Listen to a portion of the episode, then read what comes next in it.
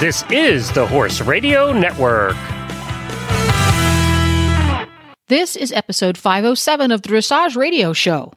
This is Coach Jen, Chaos Control Officer at Horse Radio Network.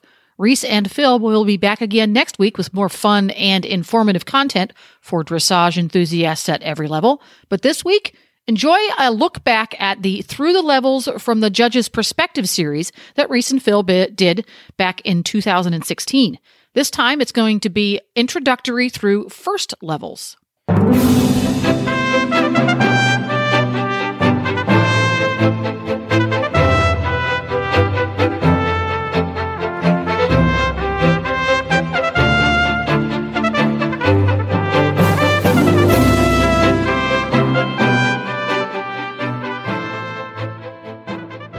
Well, for this week's Total Saddle Fit Tip of the Week, we have our first installment of our How to Improve uh, Your Dressage Test at Every Level. Uh, we have Judge Jennifer Roth on, and she's going to talk to us about intro and training level. Well, this evening, to start off our wonderful new segment of going through the levels from a judge's perspective, we have Jennifer R. Roth, SMART R judge from Ohio. She's also a very well-respected F E I rider and trainer. Welcome to the show, Jennifer. Thank you so much for having me, guys. Good to talk to you this evening. Well, we are excited because um, we were chatting just a minute off air, and um, Philip said there in Canada, you guys don't even have intro level. Yeah, we have uh, we have a, a couple of walk trot tests. Um, yeah. We were just all saying. Also, I just pulled my book in from the car, and so I was just sort of going through it. And uh, unfortunately, I don't I don't have any walk trot riders this year. So um, I was just saying that yeah, we don't we didn't adopt the intro test. So I was saying to Reese the other day, oh well, intro doesn't have canter, does it? And I guess well. This yes, is this is good. Yes, I, need this I need this segment. I need this segment, right? So it's going to be perfect for everyone. Exactly. Well, Jennifer, we are so excited to have you because clearly Philip and I are not judges by any means. um, and we would love to just kind of get started and, uh, you know, talk about the purpose of the level, some of the th- common things that you see that are an issue. And we're going to start with the intro level. So take it away. All right. Perfect. Well, I will have to say intro is one of my favorite levels from a judging perspective because it's a place where you can be super encouraging and, you know, it always seems like the person who gets a high percentage of the show is at intro. Um, so I like to have, you know, a, a good impact on horses and riders in this place. So the whole, you know, and looking at the purpose of the level of intro, you know, it's basically to introduce the horse or the rider Uh, to the sport of dressage. So it's a common place that you see people just wetting, you know, wetting their whistles in dressage. You know, maybe they're coming from a hunt seat background, maybe they're coming from a Western background, or they're just starting riding in general. And this is their first attempt um, at doing dressage. So it's a great place, an encouraging place for them to be. Or you see the horses that are new to dressage. Maybe it's a good place for a trainer with a young horse to just get in the ring, get it some good experience, some positive show miles. Um, so it's a great place for both horses and riders new to the sport uh, to, to get in the ring for the first time. And basically it's to show an understanding of riding the horse forward with a steady tempo, you know, making sure it's not speeding up, slowing down, going, you know, fractiously around the ring, um, a nice steady tempo into elastic contact, and that the rider has independent and steady hands and a correct and balanced seat. You know, it's to show proper geometry. It's the first time, of course, that we see a twenty-meter circle or a center line or a diagonal. You know, you're learning where the letters are, you know, basically trying to get from point A to point B in one one piece um, and to show, you know, correct bend in corners and in circles. So, again, it's just a great place to start out. And I love giving big scores an intro if people are showing that they're on the right right direction for how to bend their horse, what forward really is, not just running out of control around the ring. And it's also not crawling around the ring either. Um, you know, doing good transitions. You know, this is a place, you know, they insist that you do walk into the halt for your salute. Um, and that's to teach the rider not to just slam on the brakes and pull backwards, but you have to think forward into downward transitions. All the transitions are between letters. So you have plenty of time, you know, to get yourself set up, to organize, to, you know, take your time in the transition. And they're just nice, symmetrical, balanced, easy, relaxed tests um, that, you know, like I said, introduce you to some circles, some changes of direction, some walk, you know, what is free walk. And then with Intro C, we have just a touch of canter. So the canter transition, you know, you do a twenty meter circle, you canter on the first quarter of the circle, and then you're trotting again before you finish the circle. So it's a great place if your horse gets anxious about going up alongside, or if you have a rider that gets anxious about cantering up alongside, you know, you're cantering and then trotting in right on a curve. So it gives people and their animals a sense of control, um, even if there might not really be any, but it's a nice illusion um, to to be able to get them into and out of the canter. You know, when the things that I see go wrong probably the most um, for Intro is the bending situation. You know, most of the time I see more beginner riders probably in this level than I do, you know, more advanced riders bringing a younger horse in. Um, so it's more the beginner riders that don't maybe yet have a clear concept of what bending to the inside is. They're generally, you know, making a turn or making a circle by pulling their horse with the outside rein onto the circle instead of keeping the horse's nose looking in the direction of travel and using the leg to push them onto the appropriate, you know, bend for the circle or the corner. Um, the other thing that I very much see are geometry problems. You know, if you look at the back of an Intro test, um, their collective marks are broken up a little bit differently than than other levels. Um, they actually have a box specifically for geometry and accuracy, you know, correct oh, wow. size and shape of circles and turns. Um, I didn't know that. So it, yeah, so it, it's, you know, it, it has eh? a specific. I know. I'm like, I'm like looking at my test book too. I'm like, really? That's awesome. Really? There's, there's a place just for geometry and accuracy. So it gives us as judges a good way to really isolate and point out to the rider, you know, where their strengths and where their weaknesses were. You know, it has, you know, it's a rider's position. You know, maybe they fit beautifully, but their geometry was not really all there today. So we can tell them, you're sitting great, you're in balance, but you know what, your circles were a little bit the wrong size, or you need to be better bending on your turns, or, you know, something like that. So it gives us, you know, a better opportunity to kind of direct them where we want them to go. Um, so accuracy is another big one. You know, they're not quite sure where or how big a twenty meter circle is. And I really see that issue when you can tell people are used to maybe riding in the smaller ring versus the larger ring, even though the smaller ring is still twenty meters wide, the distance between the letters, you know, has varied. In a small ring, the distance from like K to E is fourteen meters, where the distance in the large ring, the letters are twelve meters apart. So people haven't really like looked at the math of it and really figured it out. But again, they kind of get in the general direction. You're bending sort of the right way. You're in balance. You kind of got from point A to point B. Good for you, cheerleader. Well done, you know. And yeah, we, we yeah. Really Jen, want Jen people... I just wanted to uh, bring up a quick thing. Is that uh, you? You made a really good point, and I'm really glad you say it. Is that judges in general want to give really good marks, don't they? I Absolutely. think people have the perception, you know, sometimes when they go in the ring or when they get their test back, that that the judges somehow enjoy being critical, or you know, want are afraid to give great marks. But I think.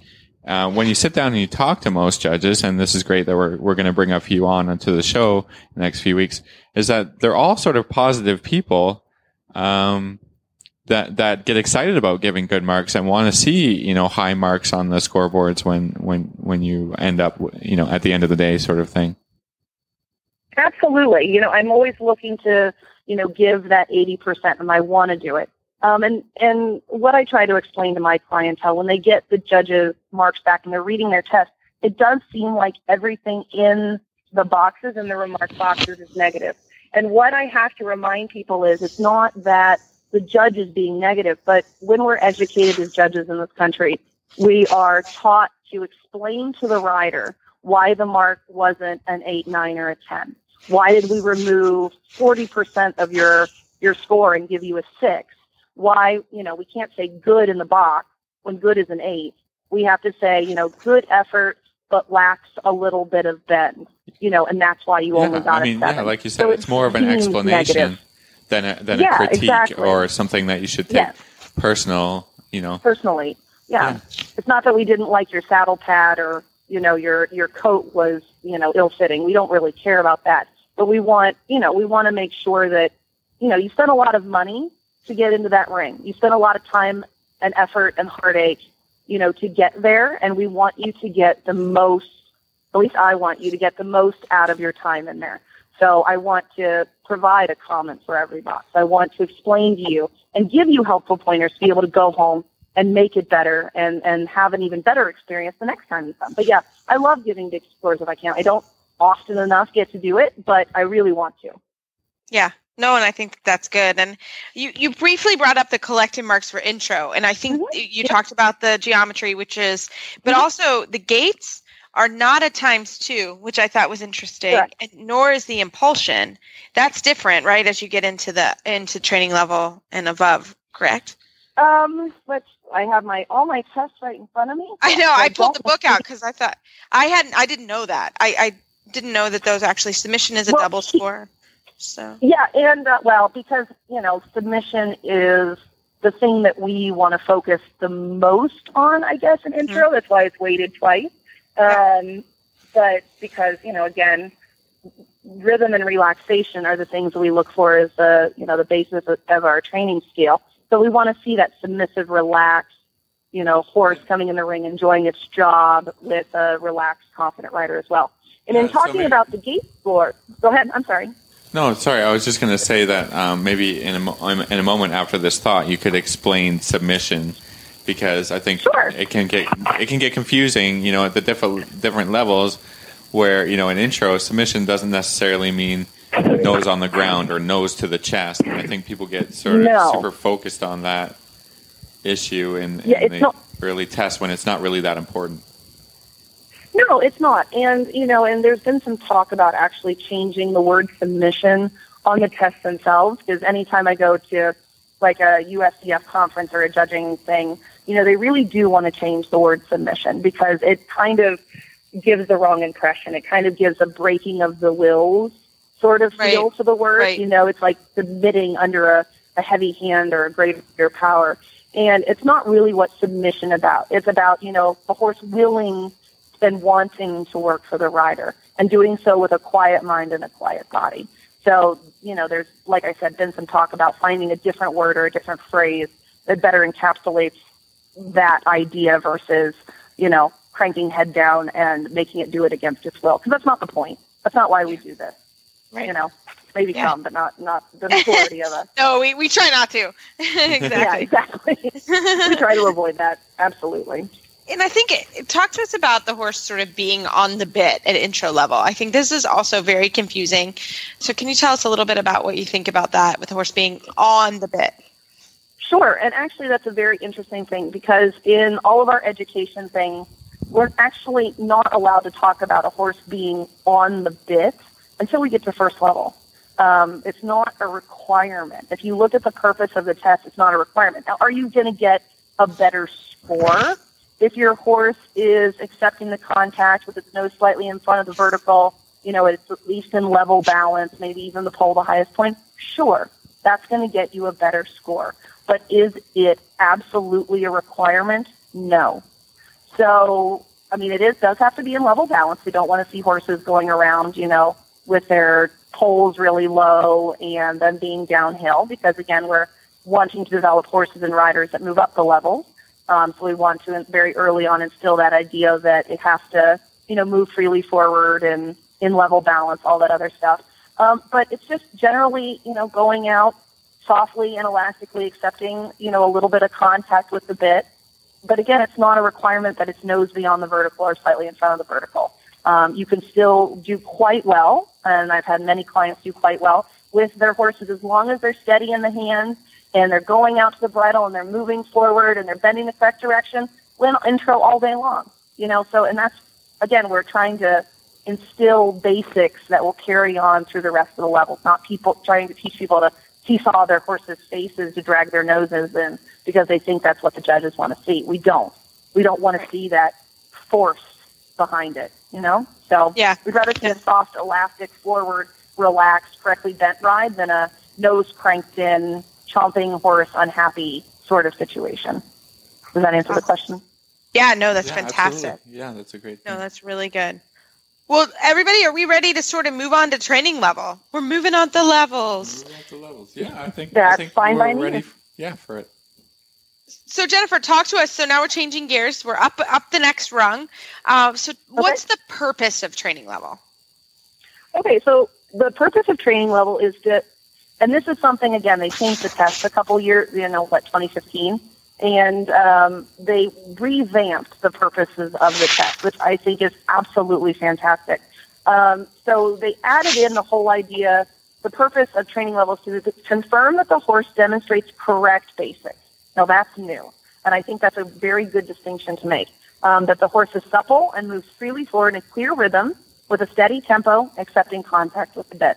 So, again, it's that idea that, you know, correct basics of thinking rhythm, relaxation, bending, stretching to the hand, you know, being eager to going and finding the contact with a relaxed mind and body. You know, again, you know, just a horse that you can see it is receptive to, you know, coming in, doing its job, you know, happy to help the rider, you know, going around the ring in a in a clear and steady contact and being all squishy and happy. So now, what, squishy lab- is not a real dressage term. Don't quote me on that. Right, squishy and happy. We like it. So what are what are yeah. some of the requirements movement-wise, and, and now we're talking uh, uh, training level? Sure. I mean, it's, again, basic walk, trot, canter. Um, no circles are smaller than twenty meters in both the trot and canter. All the training level tests have, you know, walk, trot, canter, obviously both directions. Um, they removed the stretchy circle out of training one. And Thank I think the reason the Lord. They, you're not Sorry. the only one that thinks that way. Yeah, it, it was to make the gap between intro and training a little friendlier. Um, people got a little, you know, felt that throwing the reins away if they weren't quite ready was a little daunting. Um, so, you know, removing the stretchy circle kind of gives it a little bit of a warmer, fuzzier feel per se. Um, but the stretchy circle is a requirement in both the training two and training three. Um, and again, there's no real movement. It's just, you know, cantering a, a circle each direction. You know, um, training three has that loop, the loop, the gentle loop from the corner letter to the X and back. And that's just to demonstrate clear changes of bend that the horse is laterally supple. Um, you know, you go across the diagonal. Again, the walk um, is a medium walk and a free walk. And your halts, again, can be done through the walk. And I actually encourage my clients to take a couple steps of walk into and out of the halt. You're not, you know, you don't have to slam into it. It's not a requirement that you go trot halt and, you know, halt trot. Take that step or two of walk to settle the horse and let it relax into it. Because again, you want to be thinking forward into a halt transition, um, and then letting it take a walk step or two coming back into the trot. So it's, it's a smoother performance. Keep things fluid. Um, Yeah, and again, it's just, a, on the bit is not a requirement. It's level balance. It's accepting contact with a bit, moving freely forward. Again, it's just the idea of not being constrained. Of course, if you want to get that eighty percent, you know, your your horse is probably going to have to be on the bit and be, you know, a decent mover, a good mover.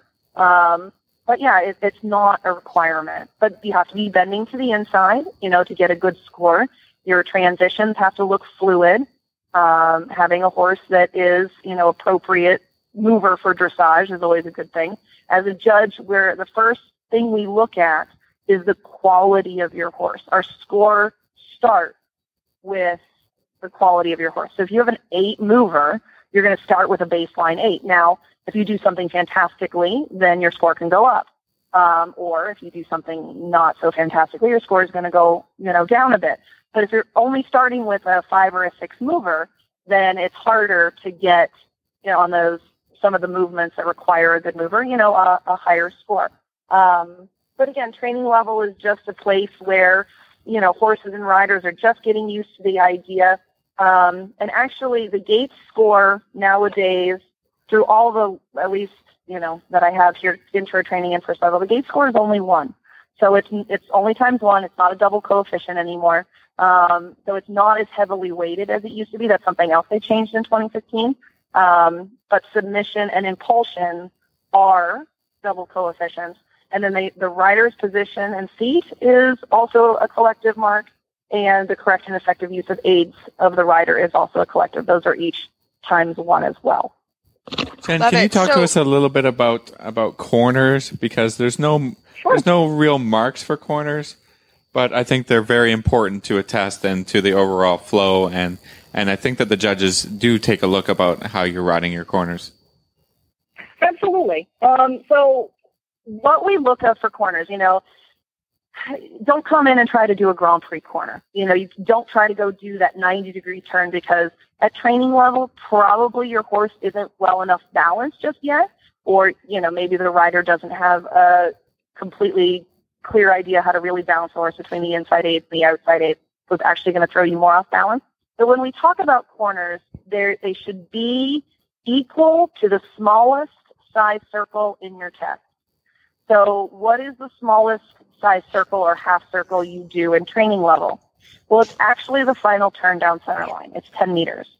So that final turn down center line, that half of a ten meter arc circle to your center line, is the smallest figure in a training level test. So your corners should be probably no deeper than a quarter of a ten meter circle, if that makes any sense. Yeah. Um, and something else that, and speaking of corners, something else that I really see a lot of in all the levels are when people are making a circle either at A or at C, they forget that once you've started your circle, you do not go into your corners. So many times people will go into that corner after they've started their test, or go into a corner or started their test, started their circle, and, or, you know, whatever, they're, you don't have corners on circles. So really look at the geometry of what a twenty meter circle is supposed to look like at A and at C, and know, you know, where you're supposed to hit the rail. If you're doing a twenty meter circle, say at A, you know, do the math. You have to hit the rail ten meters up the long side. So your distance from your corner to your first letter is six meters. So the distance between the first letter and the second letter is twelve meters.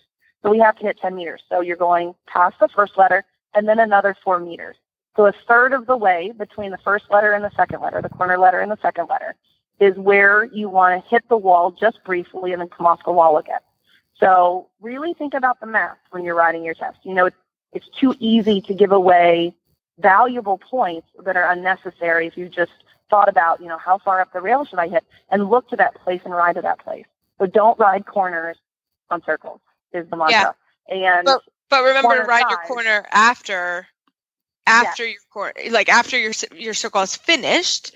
Then you should typically ride, or before you started. Yeah. Those are the times to ride the corners. So I think you do have to think about that. Yeah, and corners, you know, corners are really important because it sets up your long side. So if you're, it's appropriate for you to ride a corner. Um, remember, your corner is a place to rebalance your horse. It's a place to set up for the next thing that's coming. So don't skirt the corner because you're in a hurry to get out of the, the ring um, because you're nervous or whatever. Use the corner as a place to set up the next movement, rebalance your horse to the long side. You know, get the horse's attention back on you. Establish your bend.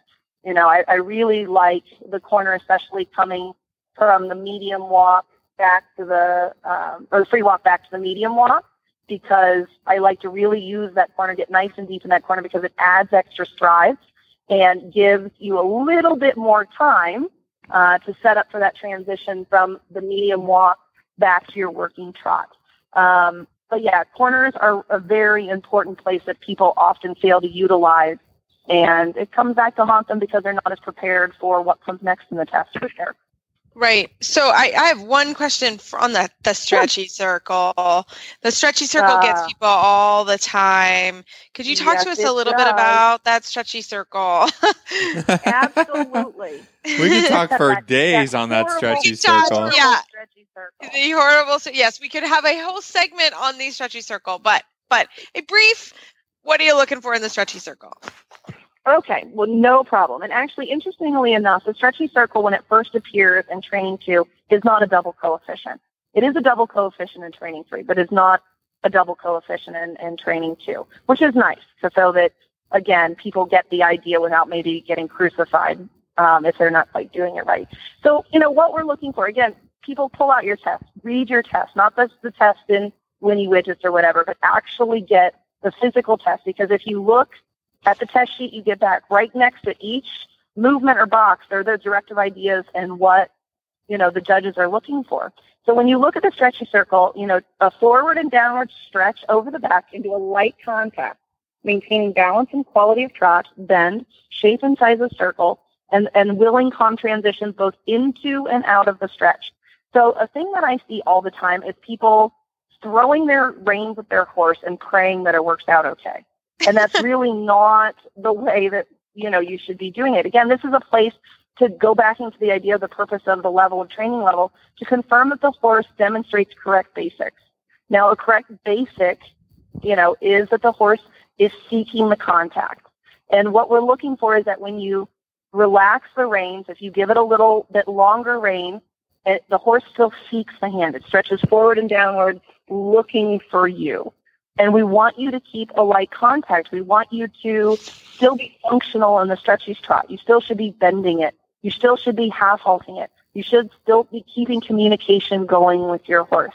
All too often, like I said, I see people come to the stretchy circle. They throw the reins at it. They pray it works out. The horse heaves up, looks to the outside, you know, sort of puts its head down, and then it looks, does a wilderness alert and is looking off into other places in the show ring or the warm up for its friend, whatever. And, you know, it didn't have to be that way. So keep a light contact, play the bit, encourage the horse to stretch forward and downward. You know, make sure the tempo doesn't vary. It can't speed up. It can't slow down. Um, but like I said, the thing that I see the most of is just throwing the reins at it. Don't throw the reins at it. No. You know, feed it slowly right. out. So, and, that way. And also something about the stretchy circle I think people don't understand is that break it up into quadrants. So there are four quadrants of the stretchy circle. The first quadrant, the first quarter, is to develop the stretch. All right. So you have that first quarter of the stretchy circle to start to give it the reins, get it down into that nice stretch. Um, and the second and third quadrants are to demonstrate the stretchy circle. So the second half of the circle, you know, you, you're, or the second and third quadrant, you're demonstrating the stretchy circle. And then the last quarter of the stretchy circle, you're reorganizing the horse. So you're starting to pick it up. By the time, you know, when you hit the center line, reapproaching, you know, um, the side letter, for instance, you should be shortening your reins and putting the horse back together. It's not wait till you get back to the letter to pick the horse up. It needs to be back to the letter, back together by the time you hit the letter. And that's something everybody seems to forget as well. So break up your circle into four quadrants and utilize it as such. Oh, well, that, nice. that that's very helpful. Yeah, I know. Yeah. I'm like, that's really helpful for me, too, because that's a great way to think about that. Yeah. Well, Jennifer, thank you Hang so much. Hang on, I have one more question, Reese. I have one more question. Oh, oh. Phil has a question. Phil. Go, Phil. Last word, Phil. Last question. It's a quick one. Um, why do we have coefficients? Talk to us a little bit about the coefficient of two, because it seems to always be in the walk, you yes. know, all the way up to Grand Prix, I think. Yep, yeah. It is. Um, Well, for a couple of reasons. Well, so in different places and different tests, they put the double coefficients because those are the places that they want to stress importance. Now, the walk is a double coefficient. You know, some people will say it's the most important gait. Um, some people will say it's only because we don't see very much of it, so we have to weight it, you know, times two because we see a lot of trot, we see a lot of canter. Um, we don't see a lot of walk. And, and I think it's a combination of both. You know, it's an extremely important gait. And, you know, also we don't see very much of it. So it's always heavily weighted in all the tests.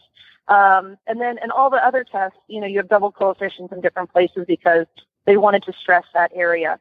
Um, it's just to draw attention to places that the test riders and you know, for the basics and purposes of the test that are important. So like in training one, um, you know, the first circle to the left is a double coefficient. The free walk is a double coefficient. And then the right trot circle is a coefficient.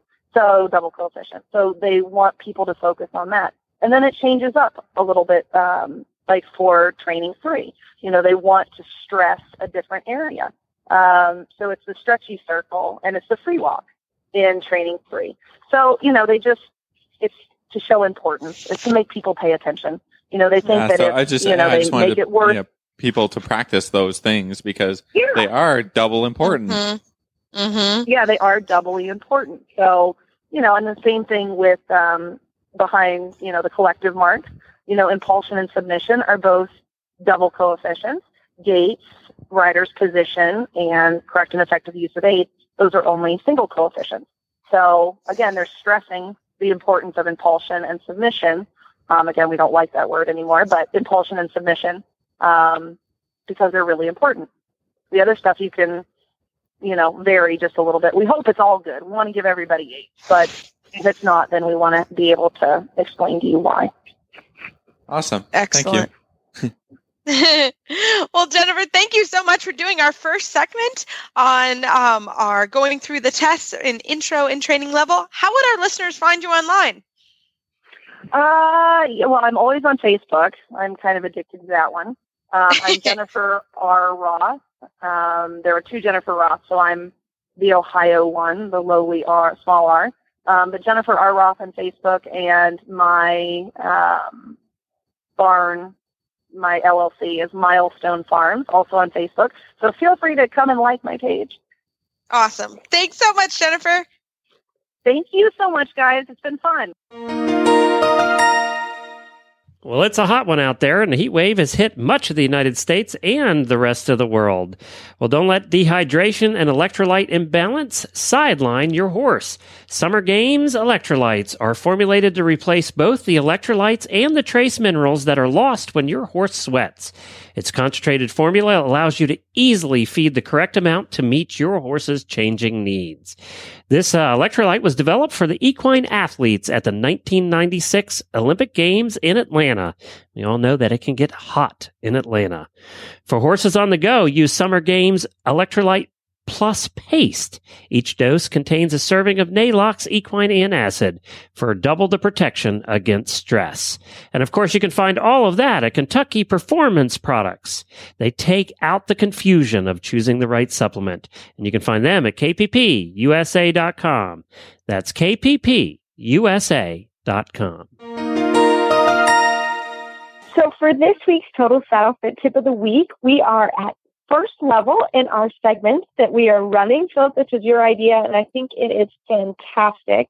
Um, I really have already used a bunch of the tips that we use that we talked about last week uh, in the training level segment. So this week we are talking again with Jennifer R. Roth on First Level, and I hope you enjoy because again, I think these are this is a great series, and, and I'm really enjoying it for myself and all my students. So uh, enjoy Jennifer's discussion. Well, we are so excited to have Jennifer R. Roth, small R judge, uh, an F E I rider and trainer, back on the show. Jennifer, welcome back.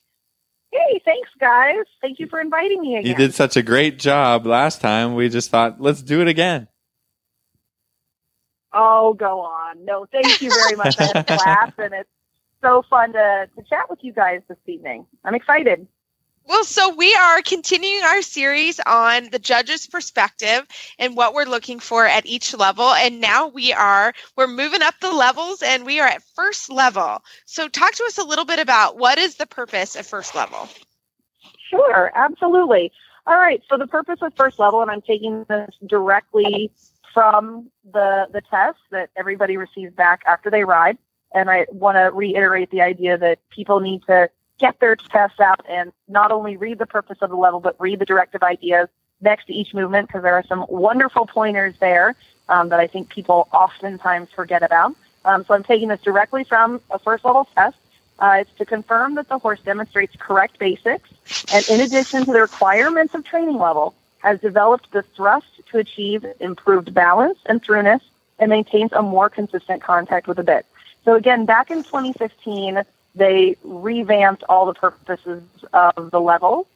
And I think an important thing that they added um, to the whole purposes of the levels is the idea of demonstrating correct basics. And the whole idea that we build from one level to the next, that they're stepping stones. And they actually stated here in the purpose that they have done well at training level. They were confirmed the requirements there, and now they're ready to move on to first level and have developed thrust. Now, when we talk about developing thrust, first level is the place we first see lengthening in both the trot and the canter. You know, you'll see lengthening both directions in all three of the first level tests. Um, and it's, you know, improved balance. So we're starting to talk about, you know, the horse being in better balance than maybe we saw at training or intro, um, and that ma- maintains a more consistent contact with the bit, that it's starting to be steadier in the bridle all the time. Um, you know, again, we were a little bit more flexible at intro and training level. We're starting to have, you know, a little bit higher standards coming first level. So that's going to be the purpose of first level. And what I also want to let everybody know, and, and probably everybody's caught on to this if they've thought about showing a first level test, you know, all trot work, maybe ridden rising or sitting now, used to be a requirement that you had to sit the trot at first level. That is no longer the case. Hasn't been for a couple of years now. Um, and that has, you know, again, that was done more to save like the horses' backs and to encourage people to ride more forward and all of that other good stuff. Um, and it's made it a bit more of an inviting level to most people because they see that sitting trot as a daunting task if you have a big mover or if you're just kind of learning the whole sitting trot.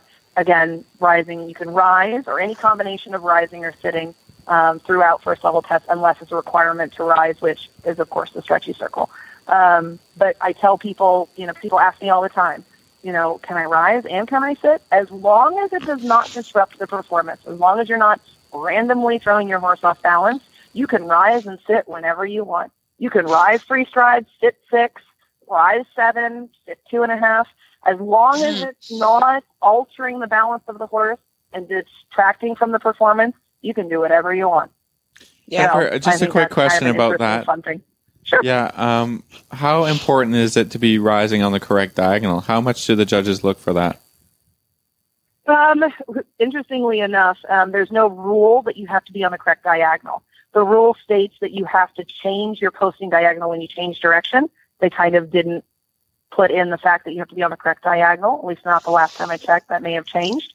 Um, again, if it's not altering the balance of the horse. If you are posting on the correct diagonal and it's not making the horse unbalanced, we don't say a word about it.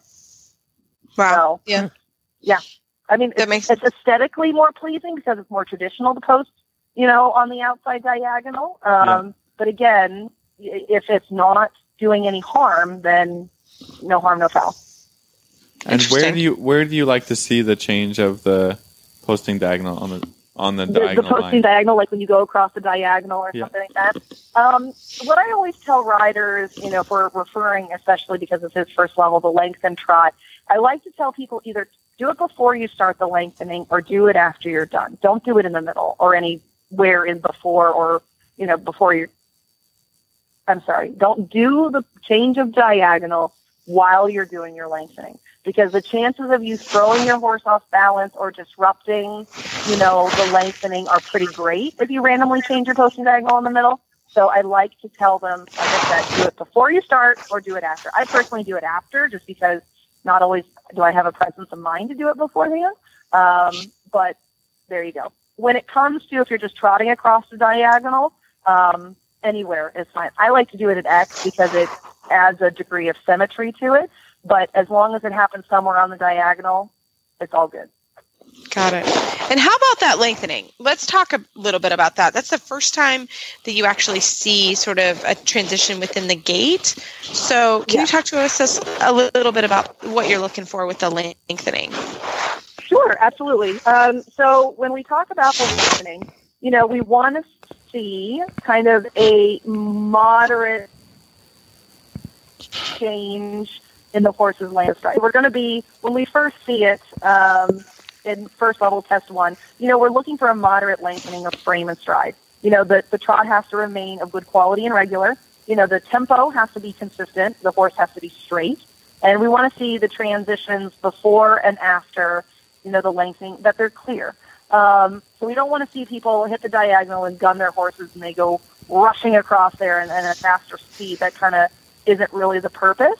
Um, we do expect that the horse gains a length of frame, like it takes its neck and its nose out a little bit. I think everybody thinks that they have to keep the head, you know, back and in and all this other stuff.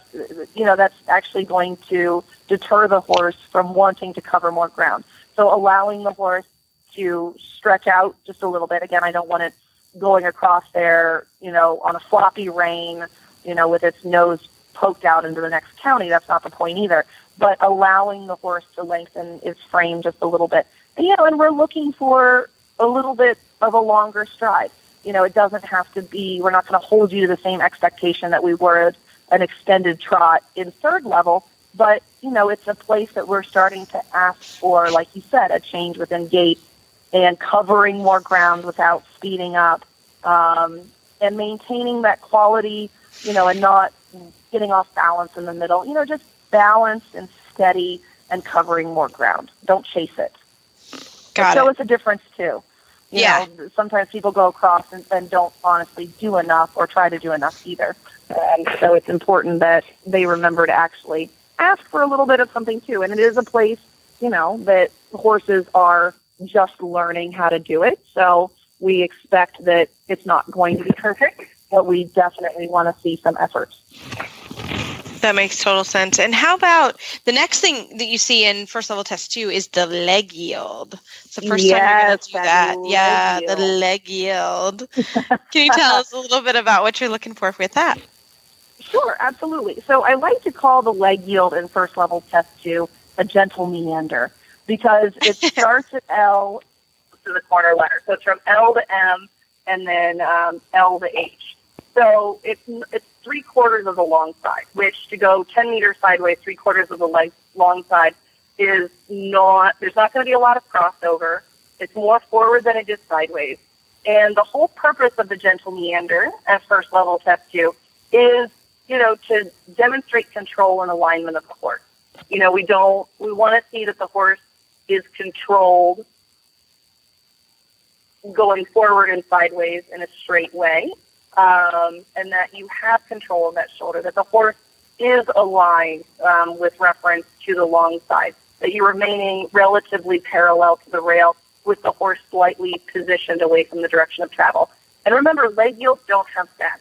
They have positioning. And oftentimes I'll see somebody come down that center line for their gentle meander, and the head gets cranked around to the inside, and they shove the horse sideways. And inevitably, when you bend a horse in the leg, you lose control of that shoulder, and now we've got a, a crooked gentle meander instead of, you know, the whole point of a leg yield, which is a, a straightening and control exercise, has gone out the window.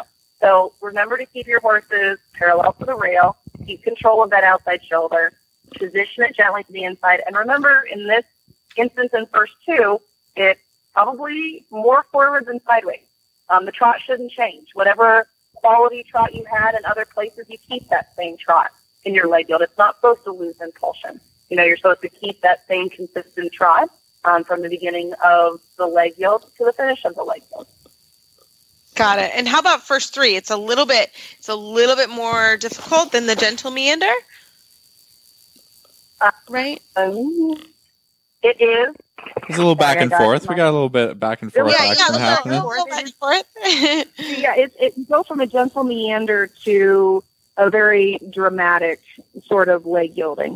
Um, I, I find this to be actually in first three. This, in addition to, um, I think the circle ten meter to halt to circle ten meter, yes. The leg yield sequence and the circle turn circle are the two most difficult things in first three that people yeah. seem to have the most trouble with. Um, we were talking about posting diagonals just a little bit earlier. So the leg yield in and out in this test, you know, oftentimes if I have a client that is going to rise the leg yield, I tell them to swap their posting diagonal. So the leg yield is from the mm-hmm. left to the right. So you're coming from the rail in to X in this so, test, and then from X back out to the corner. So you come around, I tell them to go from posting with the left shoulder to posting with the right shoulder, because oftentimes once you've started that leg yield, if you're posting with what is now the outside shoulder in this leg yield, it helps riders to use their inside, their left leg. Yeah, well, it's, it's actually a change of direction, isn't it? Yeah. You know, somewhere somewhere yeah. after the corner, you have to change the direction of travel. Correct. Because there, yeah. there has to be a slight left bending and moving from away from that new inside leg. You have left to change leg. What the inside leg is, right? So that makes sense. Absolutely. That with your posting, you have to you be change, posting with the change, change your of posting direction. Now. Absolutely. But for some reason, some people don't think about it that way. But those sure. of us that, you know, have to remind people of all these fun things when they're getting ready to go down center line, they can't even remember their own name. Um, and, you know, this this this will help you out. I promise. It's a lot to think about. This will help you out. So what, you know, so again, we're looking for in that leg yield in and out, you know, the alignment of the horse. You know, I will admit that that leg yield coming from the rail in that's really hard. You know, the rail has a gravitational pull. It always sucks horses over. So getting the horse to, like, break that gravitational pull and move away from the rail off that left leg is, is a really hard thing to do. It often seems like the leg goes from X back to the rail is way easier for most people because the rail is drawing the horse over there anyway. Um, so, again, it's about alignment. Again, leg yokes don't have bend. They just have positioning. And we're looking for the quality of the trot, the consistent tempo, that it's not, like, turning into this crawl as you try to move it sideways, that you have that same good quality of trot that you had through the other parts of the test. You're demonstrating that here. And, it, you know, it's, it's balanced and it's flowing.